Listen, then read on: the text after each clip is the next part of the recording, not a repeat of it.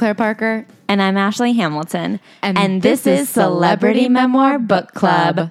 The podcast for us, Claire Parker and Ashley Hamilton, are two best friends who love to read. And do you know what they like to do after they read? Talk about it, dish, and really sift through the truth behind these books. We're not just looking for the words on the page, we're looking for the words in the author's mind, what they wanted to say, what they hoped to say, what they will regret revealing. And of course, the medium is in a podcast. And the way we get our thoughts across are by saying the words we think in our brain. I've noticed some of you hate our voices. And I do want to take a little moment to real quick get in here and say the way we speak cannot be changed. It's too late for us. The vocal cords harden around the age of eight or nine. That's why it's impossible for me to learn a second language. This is how I speak. This is how I will speak forever. If you are compelled to say you hate the way I talk, feel free to just turn off the podcast. We love constructive criticism. If you are saying something so stupid as talk different, you can absolutely choke on my dick until you have a high pitched squeaky voice like mine. I am hoarse a little bit while saying this. So I feel like I sound sexier than usual. So sorry if that's making you feel like you won this argument. You absolutely didn't. I'll be back better than ever after a little bit of vocal rest and I will squeak until your fucking ear until it falls off unless you stop being rude. Once again, we're always happy to hear constructive criticism or feedback in the DMs where we could have a conversation. But if you're going to come in and be like, I hate something unchangeable, you can choke on Ashley's bad old cock. And if you're having fun, we asked you to help us get to 1,000 reviews, and baby, we hit it right on the money. Today, we hit a thousand on the dot. And I want to say thank you to our reviewers. Princess Pod, you are the absolute princess of this pod. Queen of Pop, Britney Spears is here. Linny Girl 11, crank it up to 12 even. Virgo Sweetheart, do you know what? For you, we believe in astrology. Gabby 19231, thank you so much. We adore you. Cassandra 413111. That's a lot of lucky numbers right there. Thank you so much. CP2644 said that she's going to be listening to this podcast while running a marathon. And I just want to say good luck and we'll still love you when you have no toenails. Pi486 you know what? Have 487 slices. Yo, it's me, fam. Thank you for being here, fam. Linny Del Rey, summertime happiness with this review. FGB 802. Thank you so much for your GB review. Valsified, this is a verified, great one. Zangelis, thank you for being the Angelus of my heart. Yamile smiley face. Thank you for putting a smile on my face. I love K Rudolph. You know what? Me too. Jasmine G23. Oh my God, is that Michael Jordan? Jewel is cool, the coolest on earth. Short VB Chick 20. Do you know what? For you, we'll make an exception to our talls only rule. Sammy Coop 37. Thank you for cooping it up. Henna's 5YC. Thank you for everything we see in this review. Laney 47182. I friggin' adore you. T Bry 2009, my favorite year. Nicknames taken one, two, three, four. Well, that I think you chose the perfect nickname. The Broad Next Store. Oh my God, they should give you a reality show. Sierra Dawn 89. Hell yeah, let's party till dawn. One and Jen, you're number one to me. Iowa Kasha, thank you for all of the corn. Shelby Porter, Thank you. You're the best. My thoughts. Thank you for sharing your thoughts. Your gal, Sal. Sal, you are my gal. It must be Melanie. It literally must be Melanie B, Melanie C. It could be any of them. Ricky Bobby, thank you for being first, never last. Your pal Cindy, you are my pal Cindy. Wow. Wow. Thanks for the review. ACIC, thank you for being A1. Dancing Defense, you don't have to defend your dancing. You're amazing at it. Evelyn TTLC, thank you for the TLC of this review. Olay in Ka is okay to me. Maria S. Reg, thank you for the regimen. Cat Bellows, thank you for bellowing such a nice review for us. PP Girl 98, I hope you're doing okay. Calendar emoji, I hope you didn't miss that appointment. Happy Nicole D, thank you. This review made me so happy. Awkward Katie, do you know what? You don't seem awkward to me. You seem like a gem. Lizetti for the win. I'm so happy you're winning. Schmackney 560, hell yeah, that's a sick jump. Lady Venge, we'll call you if we need vengeance on somebody. Halloweeny 888, happy Halloween. KK Taylor Lautner is hot heart. You know what? You're damn right. Dre, Dre, Dre, thank you for this review today. Jenna Meow, love this review from a cat. Blueberry checks after my own fucking heart. What a great username. Thank you for being the best cereal in the world. Gross star, you're a beautiful star to me. PF Pants, thank you for the takeout. Mommy, sorry, mommy, sorry, mommy, sorry. You are a smoke show. Oh, snap, she fine. No, you fine. H listens, thank you for listening. Babamon19, cheers to you, Bob. Kitty J, thank you for another cat listening to this podcast. Gabba the Hut, thank you for coming out of your hut to give us this review. DBZ slash Linkin Park Freak. Do you know what? I think Linkin Park deserves more justice. And that is all for this week. Thank you, you guys, for helping us hit a thousand reviews. It really means so much to us. We are so fucking happy that you're here. Yeah, we really appreciate it. It means a lot. Just like we promised, we will stop reading the reviews out loud at the beginning of every episode. However, because we do want to keep thanking you guys for writing these reviews, we will continue this at the end of each episode. So if you need to duck out early, we completely understand. People have places to go, places to be, people to see. But if you want to hear us say your name and you haven't yet, You can still pop one in there. anyway, Ashley, Yes, Claire? if you were to write a memoir, what would this last chapter be called? This week's chapter would be called Back to the Simple Shit Nice. slash Do What Makes You Happy. Long chapter title. You guys, I was in a colossally grumpy mood earlier this week. I was a real weepy moany bitch. I don't know how else to describe it other than I was in my feelings. I was in my bullshit. I really broke it down to basics. I was like, what are the things that make me feel very happy? One of them is seeing dogs. And my friend was dog sitting and she was getting annoyed with the dog that she was dog sitting. So I was like, well, give me the dog. And so I had the dog for the whole day and it made me so happy. People don't think about that. They should do one of those things where you just go pet a dog and that makes you happy, like a therapy dog. Have they thought of that? This dog was so cute. We had so much fun. We took so many walks. It was the best day. You know how much I love to take myself on walks. And it was nice to do it for someone else. and then I also love hanging out with my friends. The things I mostly love are dogs and hanging out with my friends. It's actually not that hard to lift me out of a funk. now I feel great.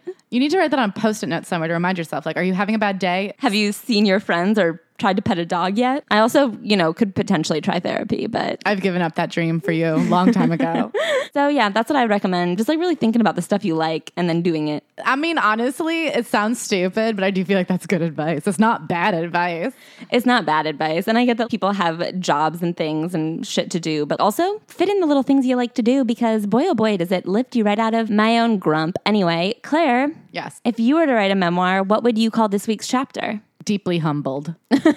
I'm excited to find out. As you get older, you feel more comfortable in yourself. All those things where everybody's like, oh my God, I'm so awkward. I'm so awkward. I feel like you start to let them go. I really do believe being awkward or seeing something as awkward is a choice. Like if you just choose for it to have not been awkward, it wasn't. There's nothing wrong with sitting in silence or if something happens and it's like you trip and fall or whatever. It's only awkward if you allow yourself to feel uncomfortable in it. If you trip, people trip. Things happen. If you can turn it into a funny story or you can turn it into a mortifying event that haunts you forever. Yeah, so it's your choice. And I feel like something I'm good about is being like, I just refuse to feel awkward if I have a wedgie, if my shirt's inside out, if I slip and fall in the middle of the street, whatever. But then I went to my friend Sophia's house this week. She lives in Boston. So I get on a bus. I'd never been to her house before. She has very sweet parents. I'm taking the tour of the house. I'm saying hi to her mom, and her dad's in his office with the dog. So I go in and I'm like, hi, Carlos. And like I say hello, and he's sitting in his chair. And I couldn't tell if he really wanted to hug or not, but he was kind of turned towards me with arms open. So I said, fuck it. I'm giving him a hug.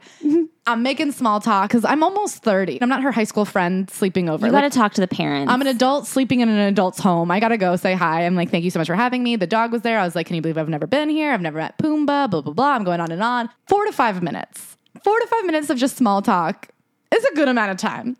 Anyway, finally he's like, all right, well, I got a little bit more work to finish up, but I'll be out in a minute. And I go, okay, great. And as I turn to leave, I look up, and sure enough, he has been in the middle of a work Zoom call this entire time. and he is like low key a very important man. And I looked up, and there were four adults waiting, I think, to determine the future of a country. And I walked in and I looked at Sophia and I go, How long did you know for? She goes, Not the whole time. And I'm like, But how long? And she goes, For a while. And I go, Why didn't you do anything? She goes, I didn't know how to stop it.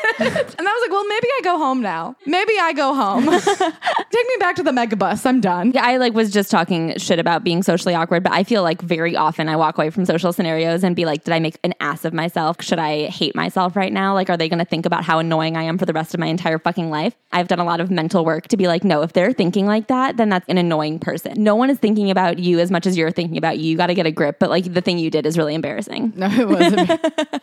Well, I'm glad you had that experience. I feel like it's important. I need to be humbled. I think you grew. I don't. I feel like I left cowering. I grew inwards in a shrivelly manner, like a penis in the cold. You came back from Boston. I thought she looks much penisier. You go, is that a raisin or my best friend? But I love raisins. And so I thought, I don't know, maybe she's always looked like that.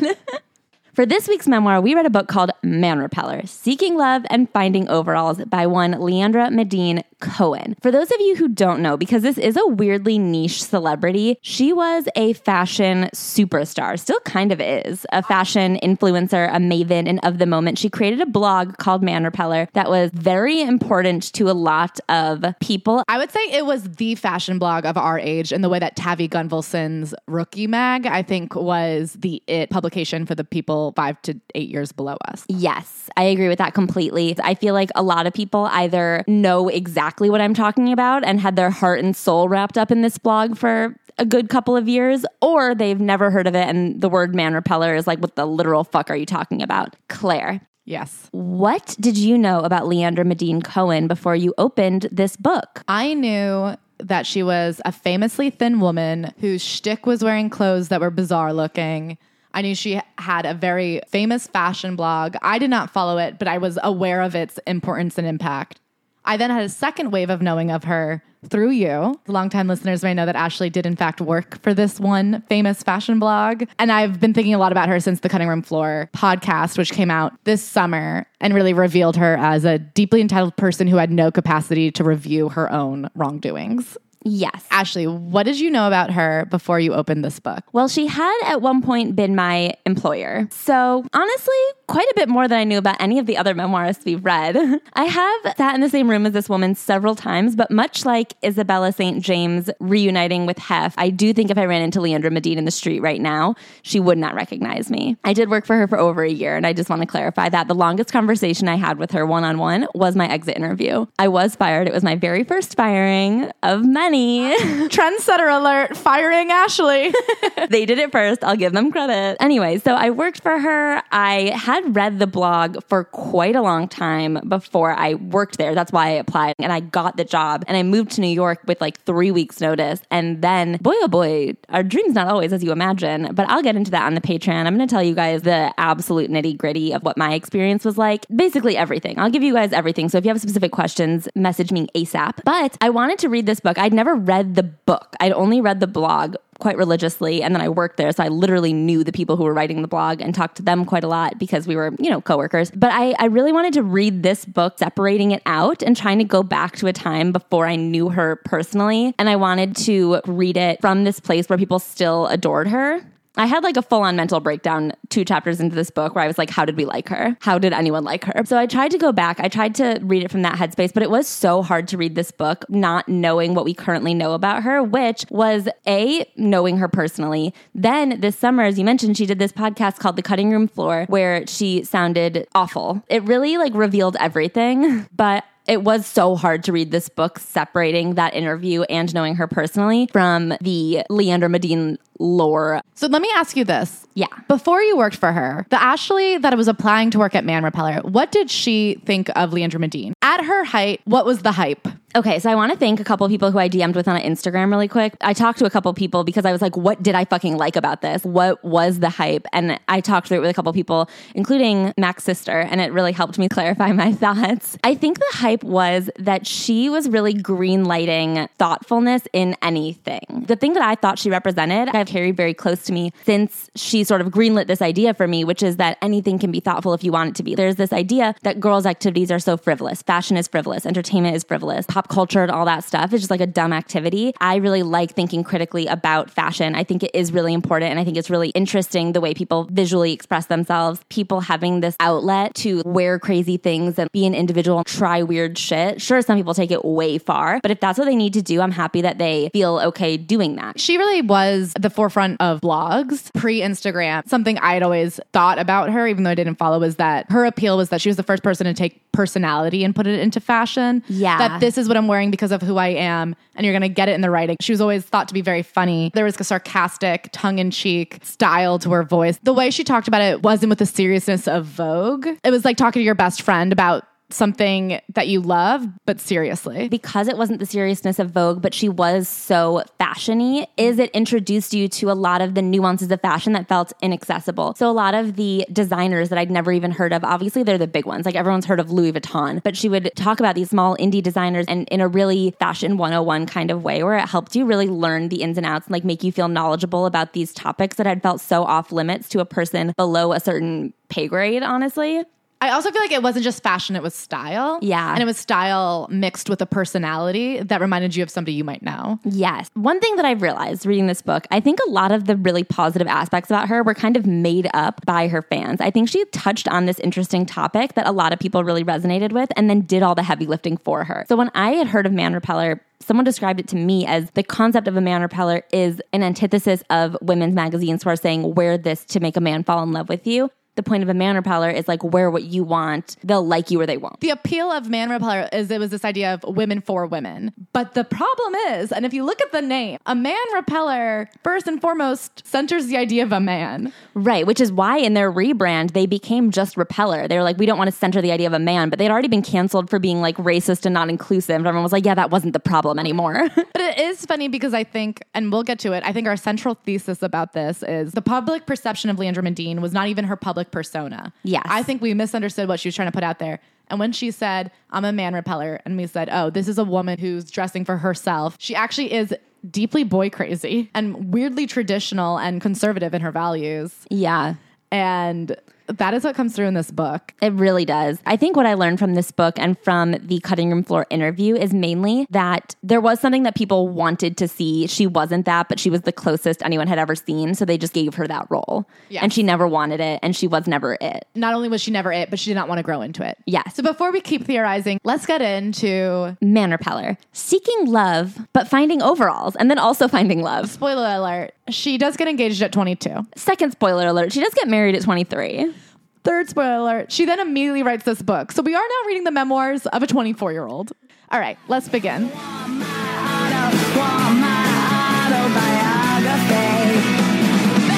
Baby, just ask me.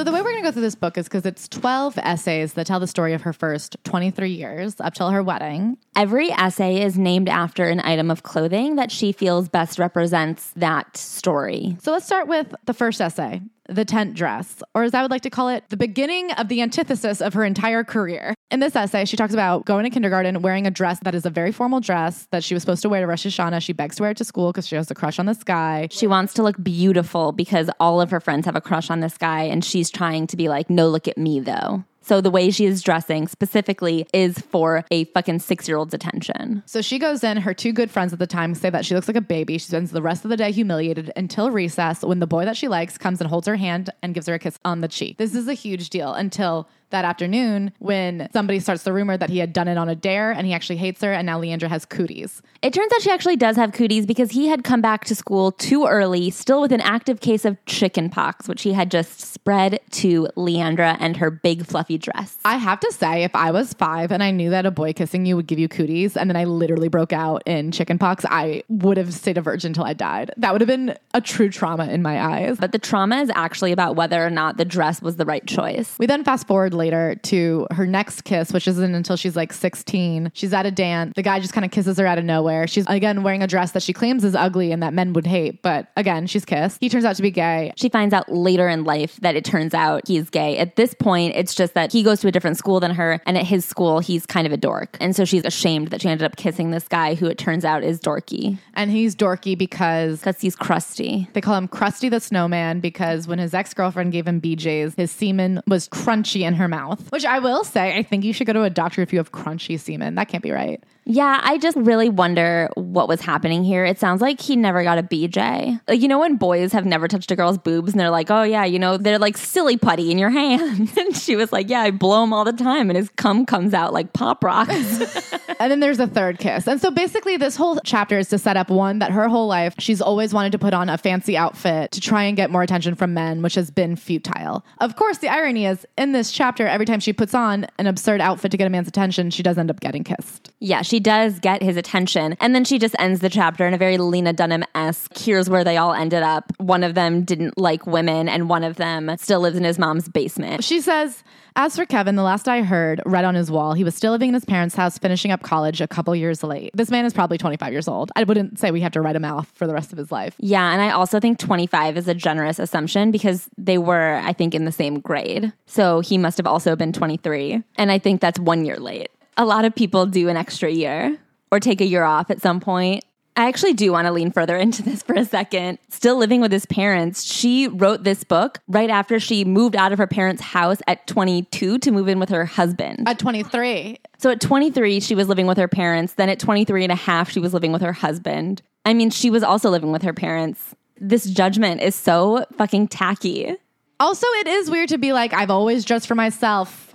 I don't care what men think. Anyway, here's some outfits I put on for men that they hate. Anyway, every time I did put on this outfit, they did kiss me. This theme will come back. One quote that I do want to bring up from this chapter that I think is important is she talks about going home and feeling embarrassed. And her mom was like, Oh, they were just jealous of you. For many years, I didn't realize it wasn't true. And every time I dressed like an asshole, her example of dressing like an asshole is my hair was very frizzy and I wore many a gold hoop earring. Asshole behavior. And someone called me out for it, male or female. I was certain they were either in love with me or simply wanted to be me. And I do think that that is the truth of her blog that we need to get back to is that Man Repeller was not about a movement of women dressing for themselves. Man Repeller was about the inner workings of Leandra Medina, a woman who was sure you were in love with her or wanted to be her. Yes. And it, it all starts right here with the tent dress. Chapter two comes with a heavy trigger warning.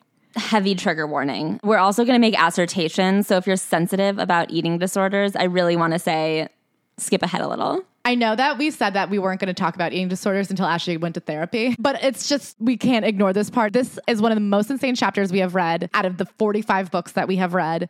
I think this might be one of the most dangerous books I've ever laid hands on, including Portia de Rossi. I was shook to the bone reading this chapter. So this chapter is called The Bermuda Shorts, or as I would call it, an ode to anorexia, the only thing worth having, the best accessory money can't buy. So it starts with her talking about her body as a youth. She said she wasn't particularly thin nor particularly heavy until the summer after eighth grade when she gained 30 pounds at camp. I don't know why she didn't go to summer camp until she was in eighth grade. That feels insane. But she talks about this Jewish rite of passage, going to overnight camp. I did it. We all do it. It's also a pretty privileged thing to do. So it's pretty fucking funny that she, once again, will not acknowledge her privilege. And she even goes as far as to say, my dad was like, why are we spending $3,000 to send her away to live in a cabin for four weeks? Yeah, and she went to some weird ass camp where you were allowed to bring snacks. And she said that the thing at this camp is that you bring bags and bags of junk food, and they would just sit in their cabins all day eating junk food. And she, one summer, comes back 30 pounds heavier. I will say gaining 30 pounds in two months is excessive. And she caps it off with a photo of a low angle chin first photo that is just not flattering. So she gets out of the bus, sees her parents, and her mom goes, How did she get so fat? My dad snapped back, Why did you send her so much food? She says, So what if I gained a little weight? I had never been thin, nor ever quite heavy. At least now I was swaying definitively towards one side. I pretended not to hear their juvenile conversation and continued to think about how I'd pass the next 300 days until it was time to go back to camp.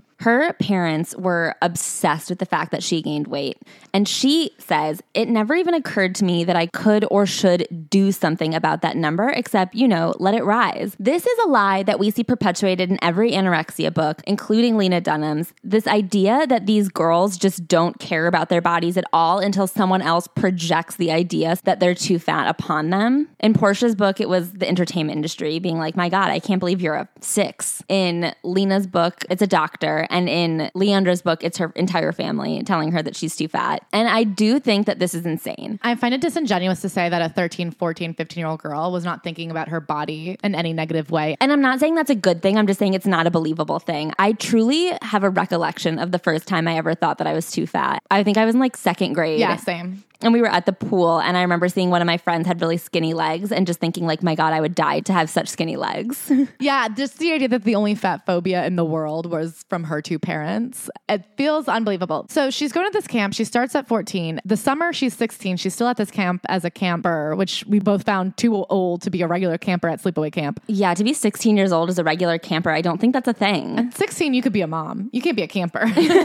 anyway, so she is so sad the summer of 16 because she has to leave camp a few weeks early to go on this family vacation to Capri. Sucks. Yeah, she's like, it's so annoying to have this difficult, shitty life where I'm on a family vacation, family and family friends. So there's people her age there too. It sounds like honestly an incredible time. Yeah, it was like three or four families were all there, and all the girls were about her age, and all the boys were her older brother's age. yes, and I would like to actually use this moment again to remind you from the Cutting Room Floor podcast where Leandra said that her entire childhood she was under the impression that they could be homeless at any moment. She was 16 years old, going to overnight camp and then Capri. They also had two homes, one on the Upper East Side and one in the Hamptons. Yes. Okay. So she gets there, and when she gets to Italy, she sees these two other girls who are her age, and she goes, Now 16, both of these girls have become very skinny. Bones protruding from neck, kneecaps about to pop, teeth jumping out of face skinny. They had spent the summer together in New York, and in that time, seemingly ate only one shared apple. They'd looked normal just six months earlier. The weight loss was actually alarming, blood curdling, and uncomfortable to look at. I thought. Hot, the men around me thought, which probably speaks to the caliber of the male fiber I was surrounding myself with.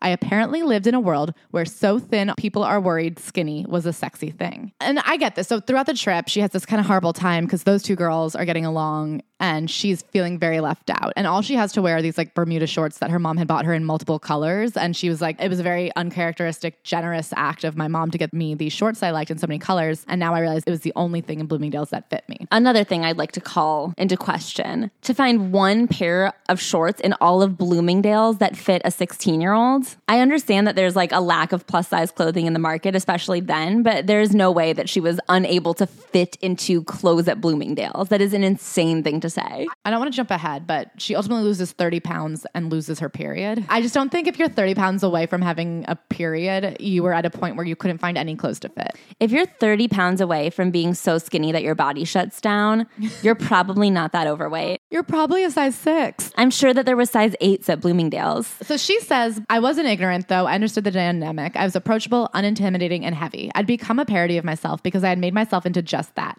I had the power to say no or fuck you to anything I wanted. But because I couldn't rely on aesthetically pleasing people, I cultivated what I called a really fun personality. I made people laugh, and being called funny evoked the same warm feelings in me that I imagine most other girls felt when being called pretty. In private, however, I envied women who were not funny at all. And the catalyst for her weight loss starts when they're in Capri. They're all getting ready to go out to like a kids club or some shit like that. And her brother doesn't want her to come because he's not proud to have her around. He says, when can I be proud to take you around two? Two referencing the friends who are proud of their emaciated sisters. Those are quotes. Okay, I want to stop here and say, as a sibling, I can imagine being embarrassed of how a sibling looks. I am sure I've told Thomas, fuck you, you look stupid. I cannot ever imagine being like proud that he's so sexy. I also can't imagine not wanting to take your sibling with you because they're not hot enough. I can imagine not wanting to take your sibling with you because you are annoyed by them. To be like, I have the most annoying fucking brother in the world and I don't want to take him to the club with me. I want to just go with my friends. But I would never be like, I don't want my brother to come with because he's not sexy.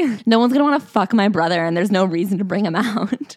So obviously, in response to her brother saying this, which is like a deeply mean thing to say, she starts crying. Her mom sees her and goes, What's the problem? I told her what had happened. And instead of consoling me the way I wanted her to, she told me that if I was so hurt by what Haim had said, I should do something about it. I think it's Haim. Whatever. I don't think he deserves to have his name said right. Yeah, he is being pretty mean. Get to the gym, she yelled as she left the room, slamming the door behind her.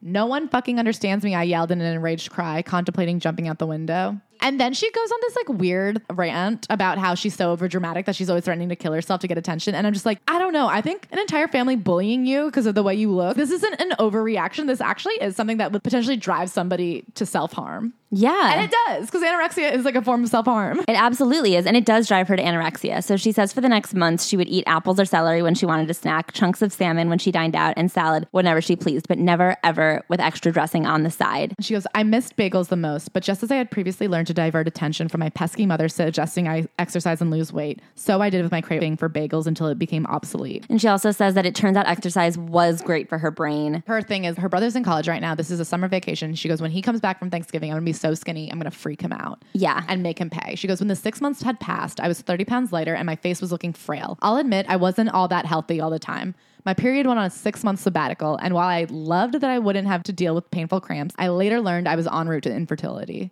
So here's where it takes a turn. This is a heartbreaking, tragic story of a woman being bullied by her own family into an eating disorder. Yes. Here is where, as a woman who purportedly is here for women to be themselves, could have come in and been like, luckily I've gotten help and now I see that I was so miserable, I was starving, I didn't look better, that was such a fucked up thing. Instead of being like, oh, it was fucked up of them, she instead talks about how happy she is now that she's skinny. And she goes, I thought back to the previous summer at Bloomingdale's with my mom when all the clothes I had liked didn't quite fit. Though the outfits I had been capable of putting together in my head seemed so perfect, so trendy, and so magically capable of telling a cohesive story, they never looked right on me. Now, finally, they looked physically good too. This moment, I think, is when I stopped rejecting fashion. After all, I had historically loved it, and it is a deep shame to deprive yourself of true love. During the process of my weight loss, I learned that Karl Lagerfeld had gone through a similar hardship, and though he is famous for saying that he just wanted to look better in clothes, I am almost sure that someone or something had been eating his soul too. The previous looming unhappiness that I had first consciously noticed while we were in Italy had dissipated almost entirely. I seemed to own a different brand of self assurance that didn't mandate that I make silly faces and noises and act so crude. The previous brand hadn't been all that confident anyway. Overcompensation, I think they call it.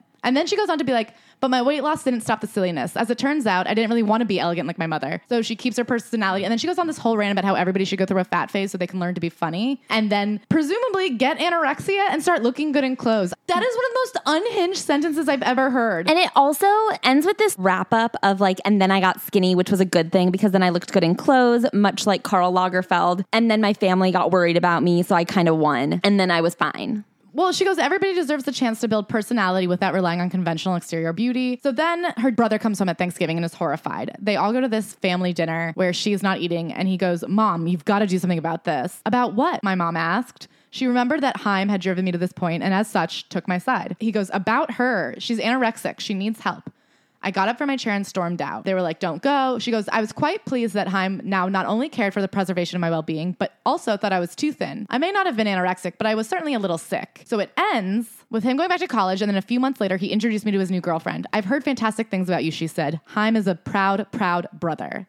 So that's how it ends. There's never a note that she gains weight back. There's never a note that she gets past her anorexia. So this is actually what I want to talk about. I want to talk about the past tense of the wording. I may not have been anorexic, but I was a little sick.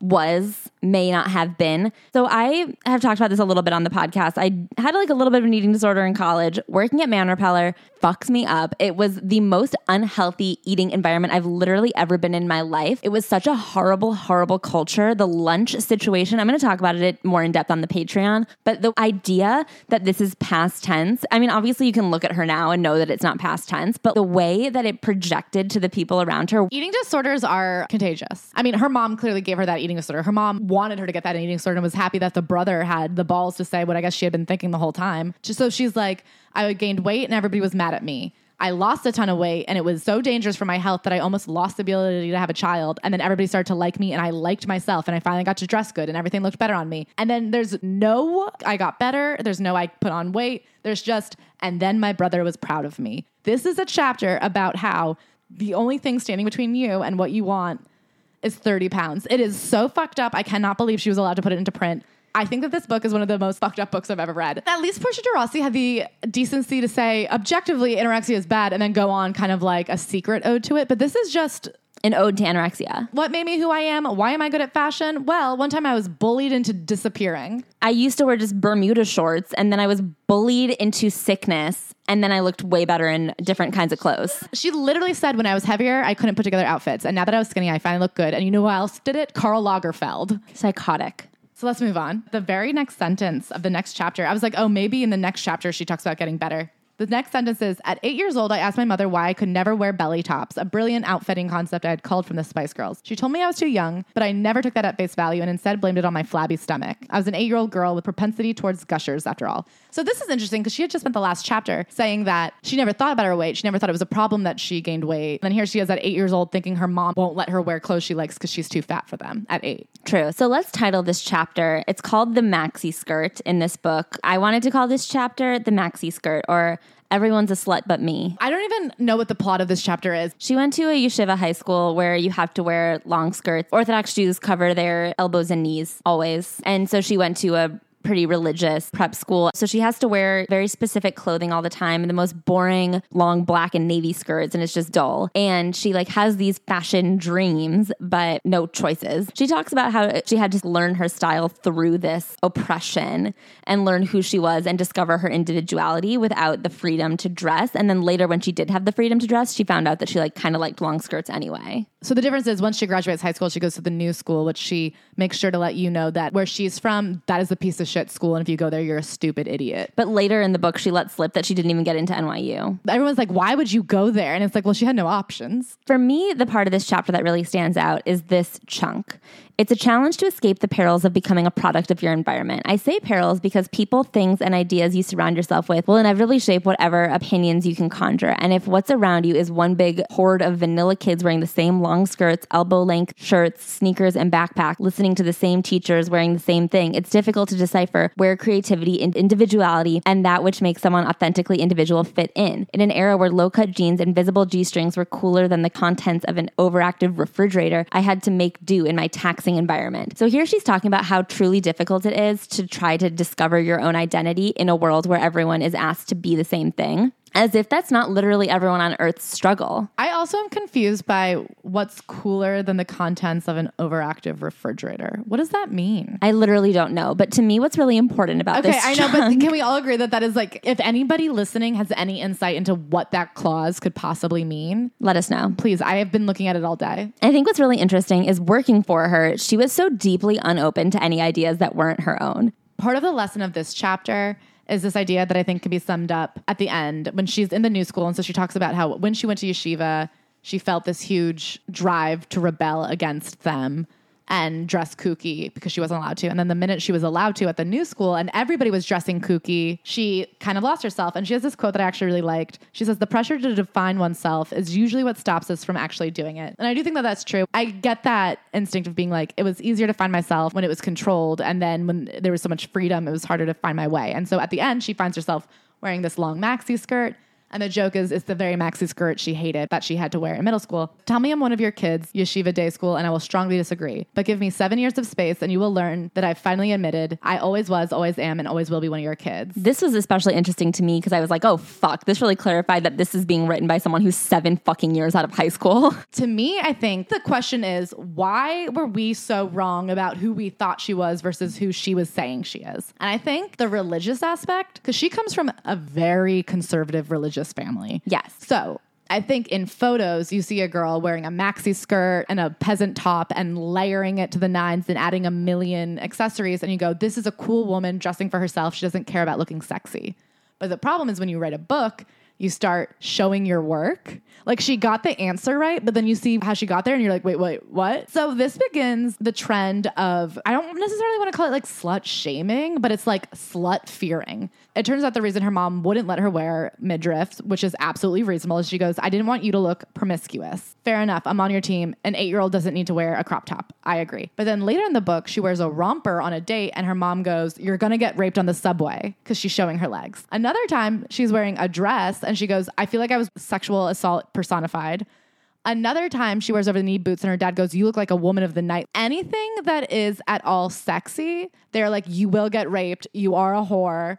Take it off. And so I think what was seen as this freedom to not care about the male gaze was actually a deeply religious response to covering up a woman because of like an old school. So I'm not entirely sure about that. She's very much known for like pairing insane tops with super short cutoffs and stuff like that. And she's always showing her legs. This is something that I actually related to in her because I feel like my family is like that. We're not super conservative Jewish, but my parents are definitely a lot more traditional. And there have been like a lot of alluding to the fact that I'm a big dumb slut by my family quite regularly. Not so much anymore, but I remember in high school, my friend who was like the most sexually active, they all of the parents called her Fast Victoria because she was like the sluttiest. I remember when I told my mom that I she was making fun of me at a dinner for having never kissed a boy in front of a lot of people. And we got out to the car and I was like, "Do you know I actually have kissed a boy and this is really rude and you make me feel really bad when you do that." And she was like, "What do you mean you've kissed a boy? You don't have a boyfriend?" And I was like, "You don't need a boyfriend to have kissed a boy." And she goes, "Oh, so you're a hoe."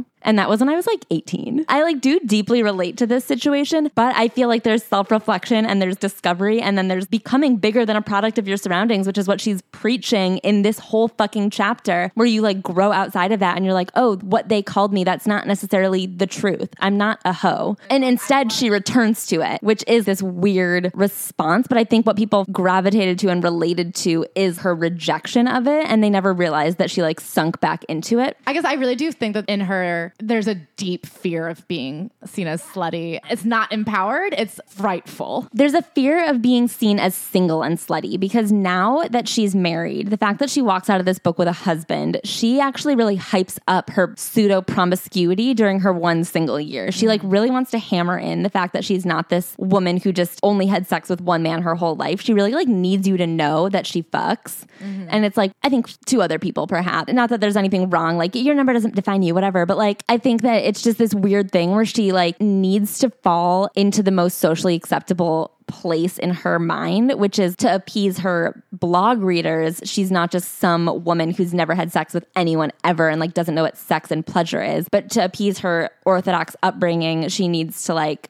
still be married at 23. In this, we find out that when she moved downtown to go to the new school, she lived in a dorm for one month before she moved back uptown because she said she missed her parents and she missed having family nearby. I do think people underestimate how far downtown and uptown are on the Isle of Manhattan. It could take upwards of 20 minutes to see your family. That's not nearby. Not even close. I do want to say, I think a lot of her outfits aged really well, so I'll give her credit for that. Yeah, because it turns out they're not actually that interesting. Next chapter, to quote Taylor Swift. She calls it The Devil Does Not Wear Valentino. I call it My Life is Uninteresting, but I have no outside reference points, so I'm going to throw everything at the wall and see what sticks. I'm going to call it I'll take privilege for $300, Alex. I do think that this chapter really encapsulates her bullshit.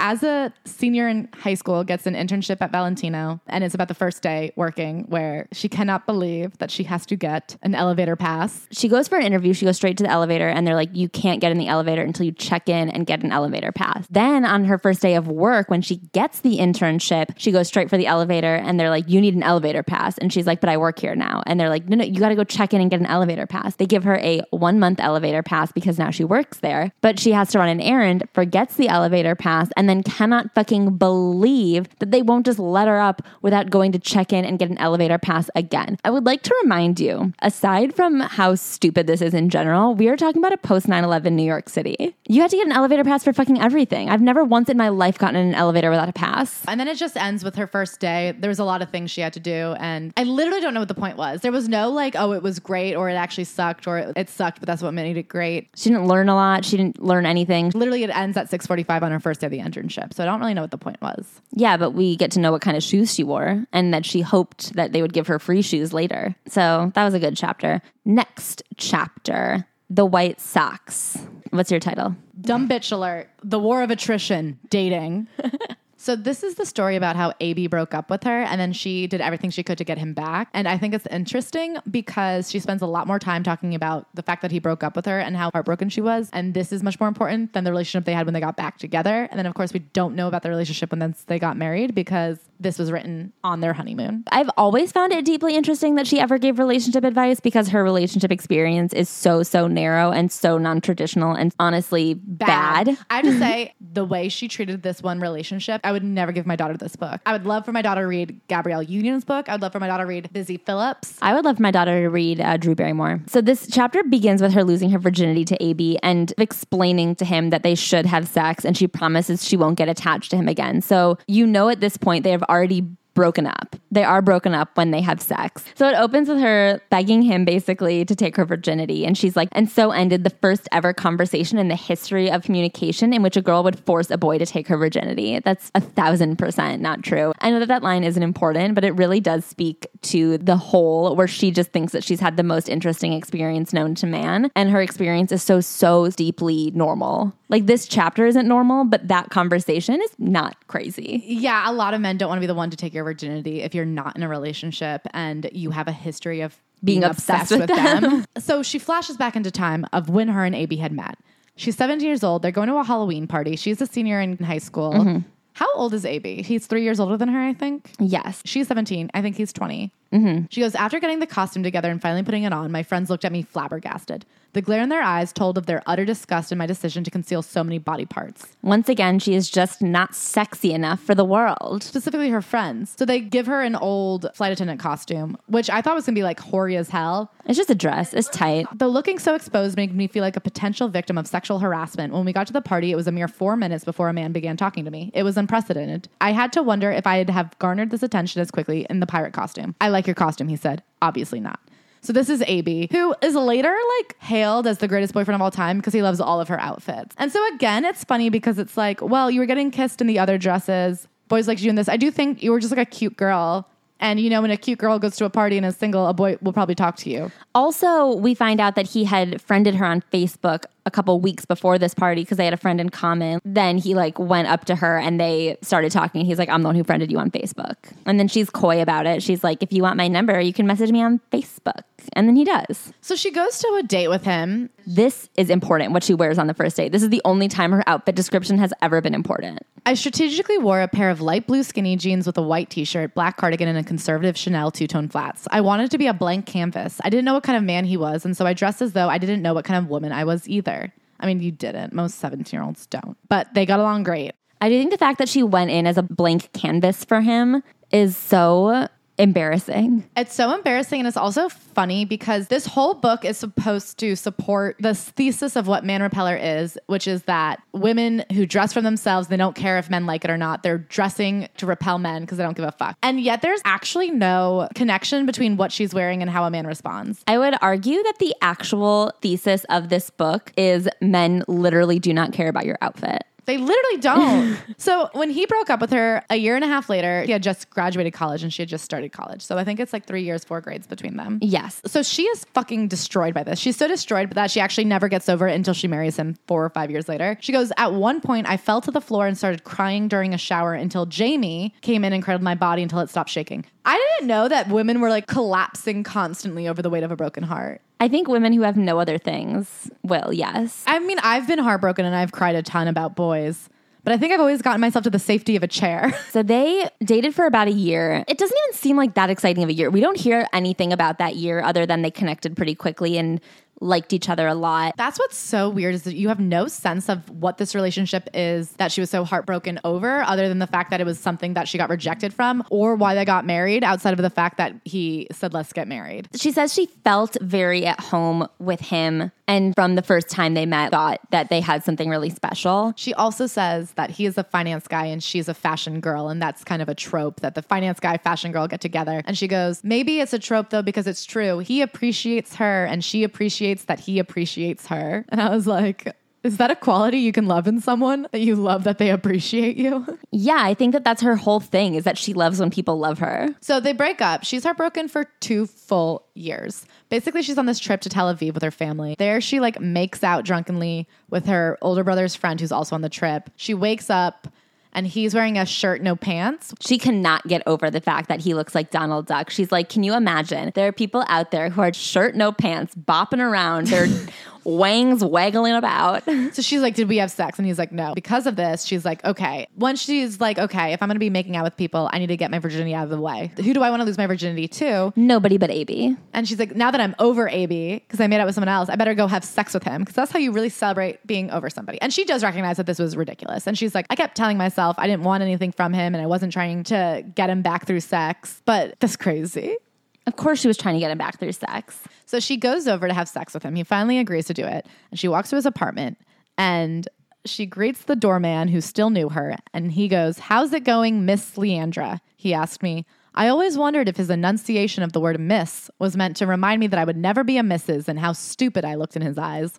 It absolutely had nothing to do with you. He's a polite doorman. She has this little Melissa Joan Hart quality about her where she really wants to be seen as this little sex pot. And the things she says are exactly what you said. They're very 12 year old girl who's never been kissed yet, but she's trying to impress some older cousins. She talks about wearing his favorite purple bra. And she goes, I wore it in his honor. The bra was one that I knew he was mad about. I'd worn it once while we were together, and let's just say that I'd never seen a blast off that efficient, even from NASA.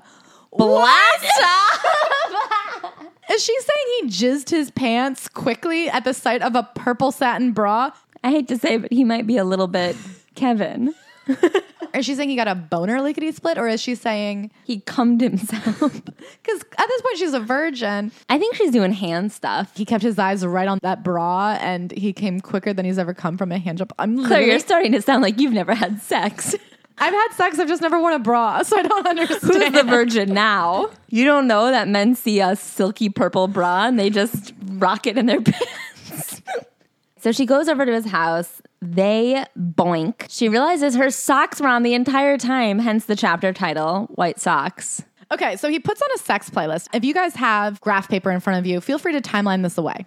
So before they start having sex, he puts on a song by Death Cab for Cutie called Possess your heart. They have sex. She goes, Oh wow, sex is not overrated. I shouted out loud, speech somewhat impaired, while sitting on top of him, feeling for the first time the sensation of a penis poking at my cervix. Ew. And then he laughed proudly. We both reached our respective climaxes and were about to share what no one could take from us. I forgot to take off my socks, I yelled on the cusp of orgasm. Fuck it, he said. Just fuck it.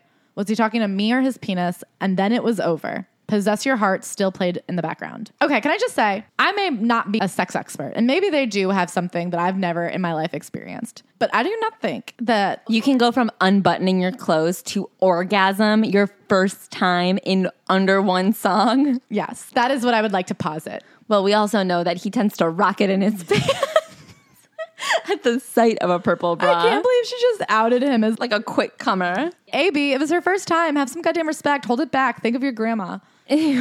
So, unfortunately, this act did not have the effect of just simply being over him and no longer a virgin. She ends this being like, we would have to get back together eventually. I knew that nothing was the same. He had all of me now. I felt like a small ball of fecal matter. I do think that once again, we're getting into the traditional values here. They had sex and now he has all of her. And she's a piece of shit. anyway, he leaves for work the next morning. She wakes up and he's gone. He doesn't text her. And then she goes to brunch with her friends and is like, what the fuck do I do? And then she's like, he used me. And then they're like, no, you used him. And then she goes, I was using him. This was about me and about my moving on. It had a little to do with how AB felt or what he thought. Having sex with an ex boyfriend is tricky. There are feelings on the line, most of which are your own, but it's also like a drug, much easier to give into than to resist. And then she goes, I was just using sex to recover control. Chapter ends. She goes, I wanted to test myself and hear the song that told the tale of the end of my virginity without cringing. I didn't want to think about the consequences of my actions or the circumstances of my love life or about those wretched white socks. I wanted to think about me and the selfishness of being 19. I wanted to feel eager. I did feel eager. I couldn't wait to do it again. First of all, this is horrible advice and she should not pitch it as good advice. The only reason this is a good chapter in her mind is because she then just kept waiting and waiting until he married her. And then she's like, fuck, I got married way too early. So the, here's the thing about this book is I actually don't think it's advice at all. I think it truly is her being like, I'm interesting and I'm weird, and you have no idea how these thoughts swirl around in my frizzy little head. It's the same as Lena Dunham's book. It's not supposed to help anybody. These books are both truly just jerk offs. She is literally fucking getting herself off while looking in the mirror and like telling her own story over and over again. She's She's blasting off like NASA. blasting off like NASA to the sight of her own purple bra. There's nothing about this that's for anyone else. So, what advice is this supposed to be? It's not. She literally has no concept in her mind that people out there aren't like the exact same as her. So, she's like, here's what I did. I'm not giving advice. I'm saying, like, be me or be nobody.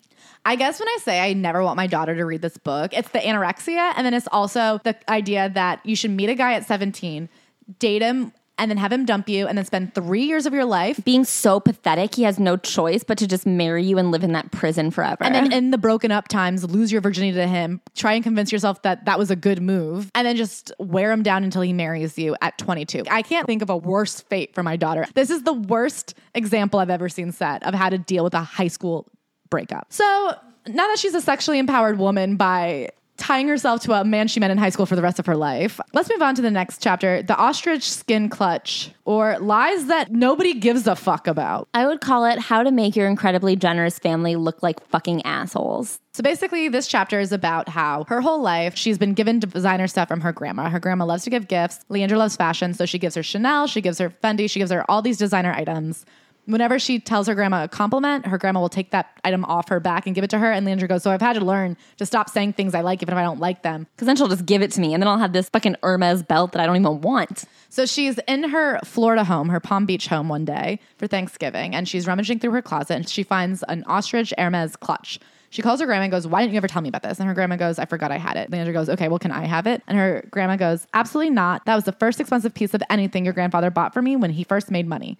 All I heard was blah, blah, blah, sentimentality, blah. Two months later, she's going to Paris for six months for her semester abroad. Her grandma gives her the clutch and says, Wear it in good health and be careful with it. Leandra takes it. She brings it to Paris. She wears it everywhere. One night, she gets really drunk and goes to this French party that sucks. She gets so drunk at the party that she ends up needing to puke in the cab home. She says that she couldn't have gotten out of the cab because if she had gotten out of the cab, she would have died. The only option was to vomit into the clutch. So she vomits into this clutch that she tells her grandma she would have died without, that her grandma says, please be careful with, I love it so much. Goes home, washes it out. The clutch ends up being okay. Two years later, she tells her grandma the story. The grandma laughs out loud and goes, Oh, I lied to you. I had found that for like 30 euros at some Italian market. And she goes, I don't even know if it's real Hermes, but I can't wait to give it to my daughter. Should we move on to the next chap? The lesson of the harem pants, or as I would like to call it, a lot of words that mean no things. So in this chapter, she buys a pair of shiny harem pants from Zara because she sees a model looking fucking smoking in them in the dressing room. And so she's like, I'll buy them. And she also says they're pretty comfortable. They hide a bloated day. When she wore them, she said they were an important exercise in social experimentation and a really good mask for the beer and ice cream I had heavily indulged in the night before. Turns out Corona Light isn't all that light. And the couple of times that she wears them, one time she had this dalliance with a person at her internship, a 30 year old, when she was like 19. They went out one time and he never called her again. And then one day she wore the harem pants and he was like, let's get drinks tonight. And that same morning, she had run into AB, who they had been broken up with for like one year, five months, three weeks, she says. But they saw each other on the train. He sees her in the pants and he texts her drinks tonight. So now she has two dates that night. She talks about the harem pants and she makes a ton of points about how harem pants are the least sexy pants of all time. She says this one part Had he really liked my gauzy harem pants? Harem pants. They were a surefire contraceptive. Anyone can tell you that. They were historically known to deflect male genitals, except in the case of their namesake, MC, and AB, a banker, and a man who is ostensibly supposed to understand or care for nothing other than a bodycon dress, liked the pants. She's invited to drinks with AB and the boss on the same night by both men after they see her in the harem pants. And then she, from this, deduces that even though the harem pants are ugly pants that are contraceptives, as she calls them, she goes 98% of the time, men hate them. But 2% of the time, they'll like them. And I happen to find the 2%. And I'm like, it sounds like men like them. It sounds like 100% of the men you were at all interested in romantically that day responded to the pants. So just say that 98% of them don't like them is a made up statistic. Yes, and she's also really inferring what the liking of the pants means from these two different perspectives. So she assumes that because AB, a finance guy who must only like bodycon dresses, the fact that he sees these crazy pants and likes her in them means he's actually deeply, deeply in love with her. She says there's two reasons that men would like the pants, and that the boss fits under one reason, and it's that he's the fashion man. In the most stereotypical case, this guy is wildly selfish. He likes her harem pants not because he thinks she's a tremendous individual with the ability to make a drop crotch look more graceful than a swan suit, but instead for the sake of his own appeasement. So basically, she's saying he understands that what she's doing is cool, He likes being seen with someone cool. whereas AB likes her for the right reason.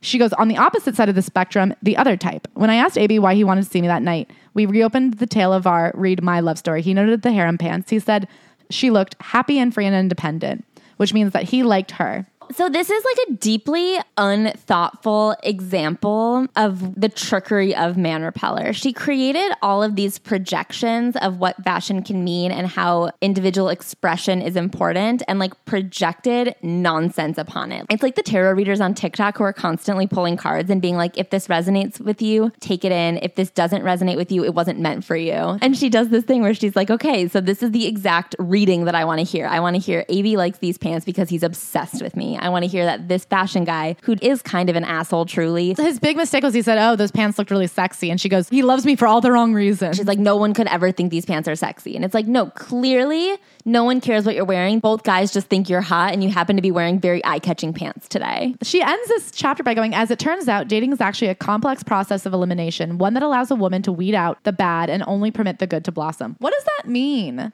Nothing. So this chapter is called The Canadian Tuxedo, or as I call it, How I Stole My Friend Rachel's Really Good Idea. So this chapter is about how she wore a Canadian tuxedo. Crazy. In her ode to Canadian tuxedos, she goes, Denim, a fabric that caters to every woman's mood, even that of a pregnant one in her third trimester. The stretch of denim covering her belly and hugging her ass in a way that makes it look just as it did almost nine months prior. Who is she talking about? I'm so, okay. I've never been pregnant, and I don't know a ton of pregnant people, but I would use my common sense to guess that the typical experience is that the pants that fit you when you're not pregnant don't fit you at the end of your pregnancy. Is that true? Why is she saying that? I literally don't know. Why did she bring up a pregnant woman here? She said they're waiting in line to the movie theater because it's the only place in New York City with air conditioning. and she's wearing jeans.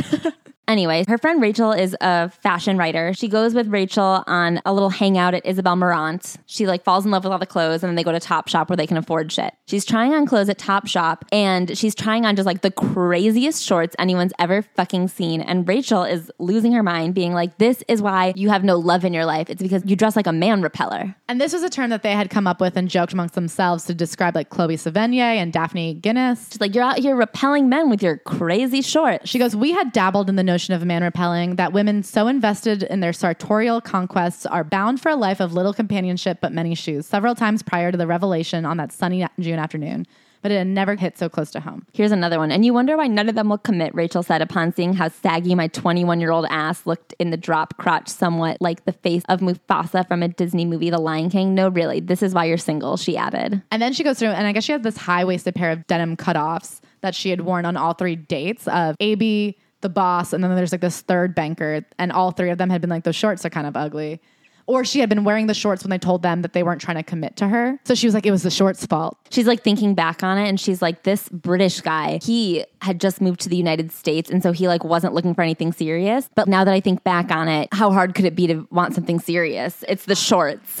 So they go home to start this blog idea. And on the way, she's on the subway and she wants to prove a point. They're two men, they're wearing like sports stuff, they're like regular Joe type guys. She goes, Am I repelling you? And they go, What do you mean? She goes, My outfit. Is it so ugly to you? And they go, No, you're cute. And then she goes, Damn. And sits back down. She goes, Okay, it's not working so far. And then as one of them is leaving, he goes, It is weird that you're wearing two watches on one arm though. And she's like, Aha, it is my outfits. People hate me because of my outfits. And I'm like, That's not an outfit choice. That's like a douchebag thing. But then she goes home, they create Man Repeller, they come up with all these definitions. And then after Rachel had gone home, I drafted an alternate meaning to man repelling. We're not single because we can't get dates. No, we're single because fashion is a call to individuality.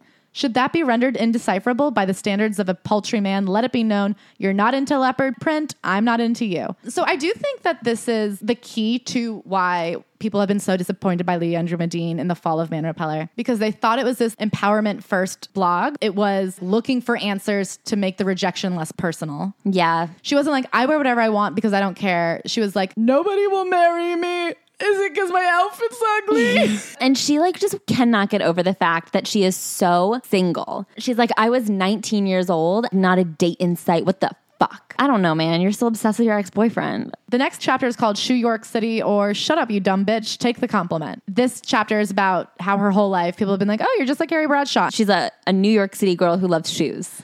And the more her life became writing freelance articles to pay for fancier shoes, the more people were like, oh, you're just like Carrie Bradshaw. And it used to make her so mad. And then one day she finally bought herself a pair of Manolo Blahniks and she never wanted them because she hated what Carrie Bradshaw had done to the name of Manolo Blahnik. And then she finally bought them. She stepped in dog shit the very first day. And then she went to the liquor store and demanded liquor even though she didn't have her ID. And she was like, please just give it to me. I just ruined my brand new Manolo Blahniks and they're white. I, I couldn't bring my ID because my wallet doesn't go with this outfit. And the liquor store lady goes, wow, you're just like Carrie Bradshaw. And she finally goes, fine, I guess I am.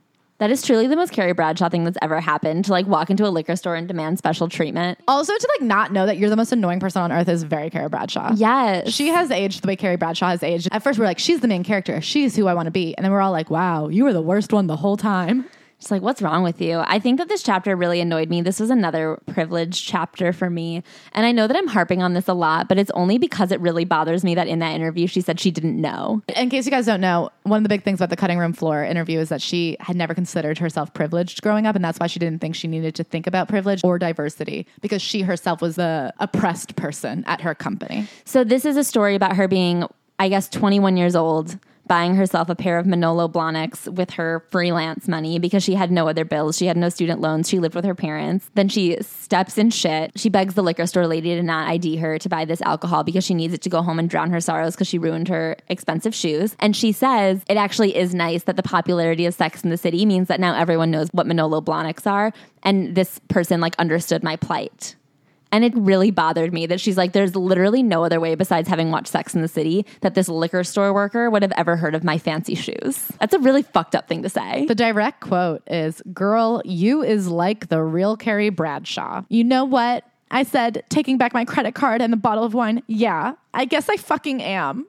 So we can move on. This chapter is the peplum or the day I realized I had made a huge mistake. So she's having this boring day. She also, can I say, never talks about the success of Man Repeller. She just all of a sudden is like, one day I started this blog, one day I have a pretty chill freelance life where I'm getting invited to Fashion Week stuff. The blog just becomes successful overnight. And I do want to point out that the true history of Man Repeller is that she had had other internships. She knew a lot of people in the fashion industry when she was in college before she started the blog. She knew people who worked at Refinery 29. And on the third day after Man Repeller's launch, Refinery 29 was running an article called like Best New Up and Coming Fashion People. She was featured on that list. They're like, she's got this blog called Man Repeller. Man Repeller was three days old and it like skyrocketed it to success because she got like major press on day three. So this is the day where she's just kind of bopping around doing nothing, still living with her parents. Her mom is acting fucking weird. Her friends are acting weird. She has plans that night and her friend wants to meet at 5 p.m. I mean, not only does she not go into the success of Man Repeller, she doesn't even go into the work of it. It's Tuesday at 11 a.m. and her mom is like, Are you going to leave the house today? And she goes, Probably not. There's an SVU marathon on. I think I'll do this all day. Anyway, so she's watching SVU all day. Her mom is really weird. She's like, You're busy tonight? You're not going to leave the house? And she's like, No. And then all of a sudden she goes, Around 3 p.m., it dawned on me that the anxiety, the hoopla,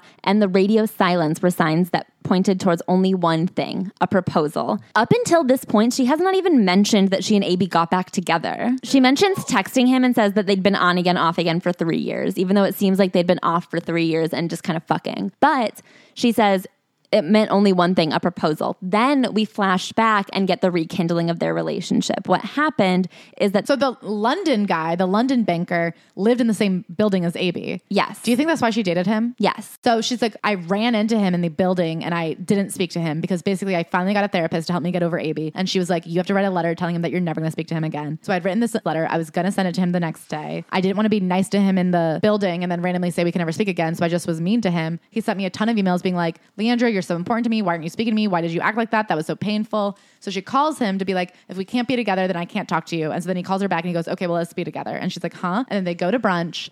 And he's basically like, I want to be with you, and I think we could probably get married, but I don't want to give up my time yet. It needs to go slow. Let's see how it goes. So they start dating slowly. A year later, they get engaged. They get engaged. It's a pretty uneventful proposal, to be honest. And she's like, he didn't do anything like giant, sweeping, and romantic, which I liked. I liked that he didn't do that. She takes a cab downtown. She walks upstairs to her friend's apartment. He opens the door, proposes. They were all hiding. He gets on one knee and she goes, What are you doing? Get up. And he gets up and she goes, He never actually asked me and I never actually said yes. The ring didn't look anything like the rings I had asked for, but it was so pretty and I put it on. And then we went up to Bar and Books. The two families got together and we had drinks, and it was perfect because it wasn't romantic. She's like, I hate roses. I hate Central Park. Here's the thing she says that I actually really like. It wasn't a timeless proposal. This is a phrase I've heard thrown around by the bridal market editors and other such wedding enthusiasts. AB knows about my relationship with timelessness, that I've always rejected it. And fashion, the idea of purchasing something I can wear forever feels odd. Not because I don't think I should want to wear something forever, but because the character, quirk, charm, and reminiscence of owning a print that is so indicative of one season, one moment in your life is just like owning a tangible memory. Why pass that up? In this moment, I go, this is why she was so successful. Yes. There was something very freeing about, we live in fear, I think, of regret. Yeah. And in that passage, there's this real fighting against it. I really like that idea of being like, live for the moment and stop living in fear of a potential feeling in 60 years. Let that stand as a memory of who you are. I like that sentence, and it did give me an insight why she said things that people liked. Yeah, she does say things that ring true, especially in short form. She can write a really good 500 words, I think. I don't want this to be like a hate brigade. I liked that moment. I know, I did like that moment. And I'm sorry that this was a hate brigade. I just was pretty traumatized after working there, so it's hard. she says, Still, I felt anxious. I couldn't stop thinking about my 20s and what they're supposed to be. Aren't they supposed to be about making mistakes that you can laugh at in your 30s? Somehow there's little humor in hooking up with a random dude whose hair is longer than yours, who calls himself Gus, whom you meet at a bar while you were wasted with your girlfriends when you have a husband. No, at that point, it's just plain old adultery. But I was in love, and if I said I needed time, time to fuck around, this wedding would never happen. That I find really interesting because their whole relationship was him needing time to fuck around. And then as soon as he's ready, she just has to be ready too. Because she does not really want to get married at this point. No, she doesn't seem ready at all. So she comes home from this party of getting engaged and she's like not happy and she can't sleep. She goes, I couldn't sleep, I couldn't eat. The question I was trying so hard to avoid asking myself kept creeping up. Uh, how would I, if I even would, tell my blog readers that I was engaged? Would they hate me? Would they call me a liar and suggest I'd lost my authority if I didn't tell them? Would they do that still if I did? Would they even care? Was it important at all? So they did hate her. There was serious backlash. She just did a tweet that said, like, funny story, I got engaged. And people freaked out. And then she posted a blog post about it and then ended up deleting that blog post because she changed her mind about posting it. She says in this that the assumption was it got so much negative backlash, she had to take it down immediately. I actually do think that that's probably true. I don't think that she just like accidentally pressed upload and then was like, I didn't mean to. Goes, she goes, I just wanted to write it out for me so I could think my own thoughts and get some clarity on my perspective. I accidentally hit publish instead of preview. I didn't ever mean to publish it. And then immediately I deleted it, but it had already been picked up by other blogs. I think if she had been able to rectify it that quickly, how many blogs could have picked it up? She said, in reality, there were no comments on it. People were saying there was hate comments. It was just up for seconds. Anyway, I do think that it is interesting that because he was ready, they had to get married and that she like really did have a lot of reservations about getting married that young and just didn't do anything about it. I think she actually has written some pretty interesting things. She has this article that was one of the biggest performers on Man Repeller ever called Regrets from When I Was Single or something like that. And it's about being so obsessed with getting AB back that she didn't enjoy being single ever. And now she'll never be single again. And I do think that that's like a really interesting perspective. I think that the fact that she can acknowledge that is interesting and good. So I actually liked these back two chapters because they were so honest to me. And she talks a lot about the fear she had about it was no longer my story. It was now our story. And my story just started. She goes, I can't believe that I'd only been single for one year that now my life was going to revolve around another person. It actually gets to a lot of what we were talking about in the Patreon. Mm-hmm. She's living like our nightmare. Here, I'll just read one last little sentence from here before we moved on. She goes, In the four years between my ages 17 and 21, I was flamingly single. And for two of those years, I was still agonizing about the heartbreak induced by my 17 year old self's relationship with AB. So in the course of my life, I will have had only one good year of singleness to reflect on, to only one good year of true independent happiness. Was that really the right way to live and let live? Huh? Was it? In the short six weeks leading up to my wedding, my mind was inundated with chilling thoughts about the finality of marriage, who I am, who I was, and who I'd never be again. So I think she just like doesn't know what love is. She connected with AB Young and thought that that was the best it was ever going to be. And I do think that they're a good match for each other. Knowing them, I think that they are a really good couple. They have like what the other person needs. Great. I mean, obviously they're still married, so so far so good. I actually appreciated her vulnerability about it. I find it honest because she feels exactly the way I would feel if I was in her position. It's just crazy that she's in that position at all, and I find that unrelatable. That's what I'll say is I think that I really related to her like fears. And I was like, that's how I would feel too if I was in that position, but I wouldn't have probably gone through with it. I don't think. I, I don't feel like we get love in this book. I feel like we get heartbreak and then we get trepidation. I liked these chapters. I thought that she was telling the truth, but I also just like, don't agree with the outcome. I'm like, how did we get there then? If this is truly the truth. Mm-hmm. So then we have a chapter called The Period Panties where she just like talks about having an absolute gusher of a period. So here we are. We finally got to the conclusion: the big white dress and an organza jacket. this is the wedding, the culmination of her life's work, getting married. I actually liked what she wore. I thought she looked cute. I think she looked beautiful at her wedding. She looked really pretty. I liked the motorcycle jacket to cover the shoulders. I felt like it was like cool and fun and really her. Mm-hmm. I will say she talks a lot about how she was so scared to get married because she had been writing her story and this was the end of her story. What are you thinking about? My mom asked me. I smiled at her, but I couldn't answer. What I was thinking was between me and myself about my story, our story, and how it was written. Maybe getting married meant that my book was closing, but that didn't detract from the fact that I had written it. You're 23. What do you mean your story's over? You guys, what I'm about to tell you is one of the grossest things we've ever read in a memoir. So she's talking about underwear, how on her wedding day she kind of opted for granny panties once again. and like a beat up sports bra. Yeah, I didn't own any lingerie. I understood why most women say they love it for the purpose of feeling not looking sexy, blah, blah, blah. But I had managed to discover my internal sexiness without having to use silk, satin bodices, or thongs lined with fur. I thought that was like pretty judgmental.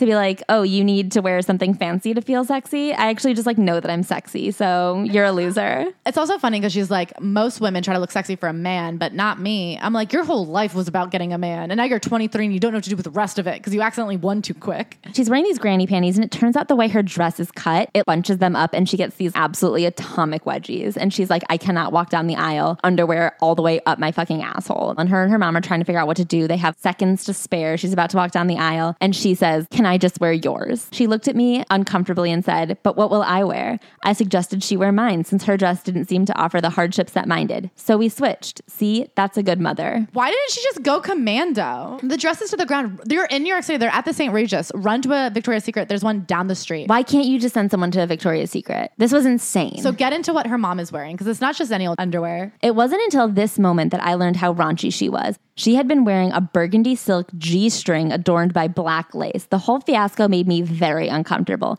Physically, since I'm not an advocate of ass floss, especially when I'm sharing it with someone else. But I figured if I had to have the insides of someone else's ass in mine, who better than my own mother's? Also internally, because my mother was obviously not a good man repeller. If I was her offspring and, and all I wanted from life was a good pair of cotton knickers, how could she have been so different? And what did she plan to do with her racy silk lace later that night? I couldn't possibly believe that she was wearing such a garment for her own vagina's comfort. Before I could let the train of thought take me to my parents' bedroom where they were likely doing it doggy style, the time for the ceremony had arrived. Can you imagine these absolute fucking freaks doing it doggy style?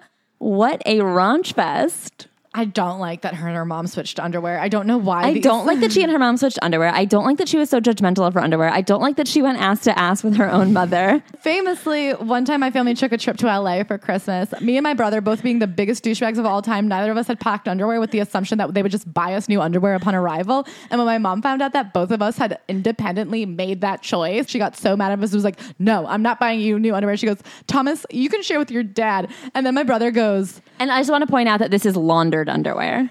my brother goes, "I refuse to go dick to dick with my own father."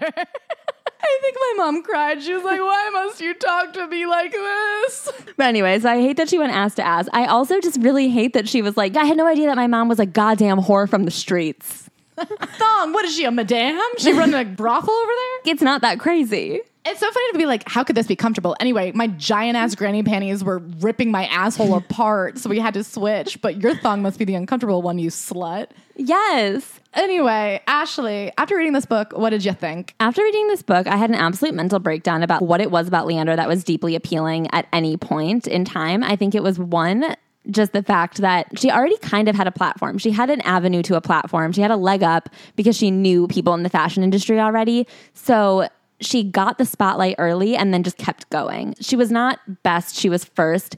She also was funny. She had like a unique take on clothes that I think people interpreted to mean that we should all discover our own individuality. And what she really meant was, no, please celebrate my individuality. And it all was just her wanting glory and attention and to be told that she is interesting and smart and cool. There was like nothing else beyond that, but we gave her a lot of credit. I fully agree. I think the other thing that this book really doubled down in my belief of is that if your style of humor is like in an ironic response to the tradition, you know what I mean? And I've done that. I had blog posts from college where it's all just take what they say and kind of do the opposite. It's a very easy humor. And I think it reads well in the moment because when you're saturated with a certain type of media, it's funny to see that parodied. Parody humor does not last long because it is topical. The thing I've learned from memoirs is what resonates is like honesty and earnestness and vulnerability. And I think when she was vulnerable and honest, I actually did like what she had to say. I think the rest, that was funny little witticism she had, felt trite and tired. This was one of those books that fell into that in the Tina Fey category of it was writing that was fresh and hot and relevant, but unfortunately, it failed to tap into the greater human condition. Yeah, it doesn't offer anything. And I think it actually helped me understand Lena Dunham's book more. These books are not for anyone besides themselves. They're not for anybody other than at a dinner party to be like, I actually am a published author too. Like, I'm not just a blogger, I have a book out. I'm quirky, I'm interesting. You want to know my thoughts. So here are my ramblings. They're not to help anybody, they're to be like, you love to look at me, look at more of me. Yeah. I mean, you know, at the end of Squid Game, when he's like, rich people and poor people are the same, they're both bored.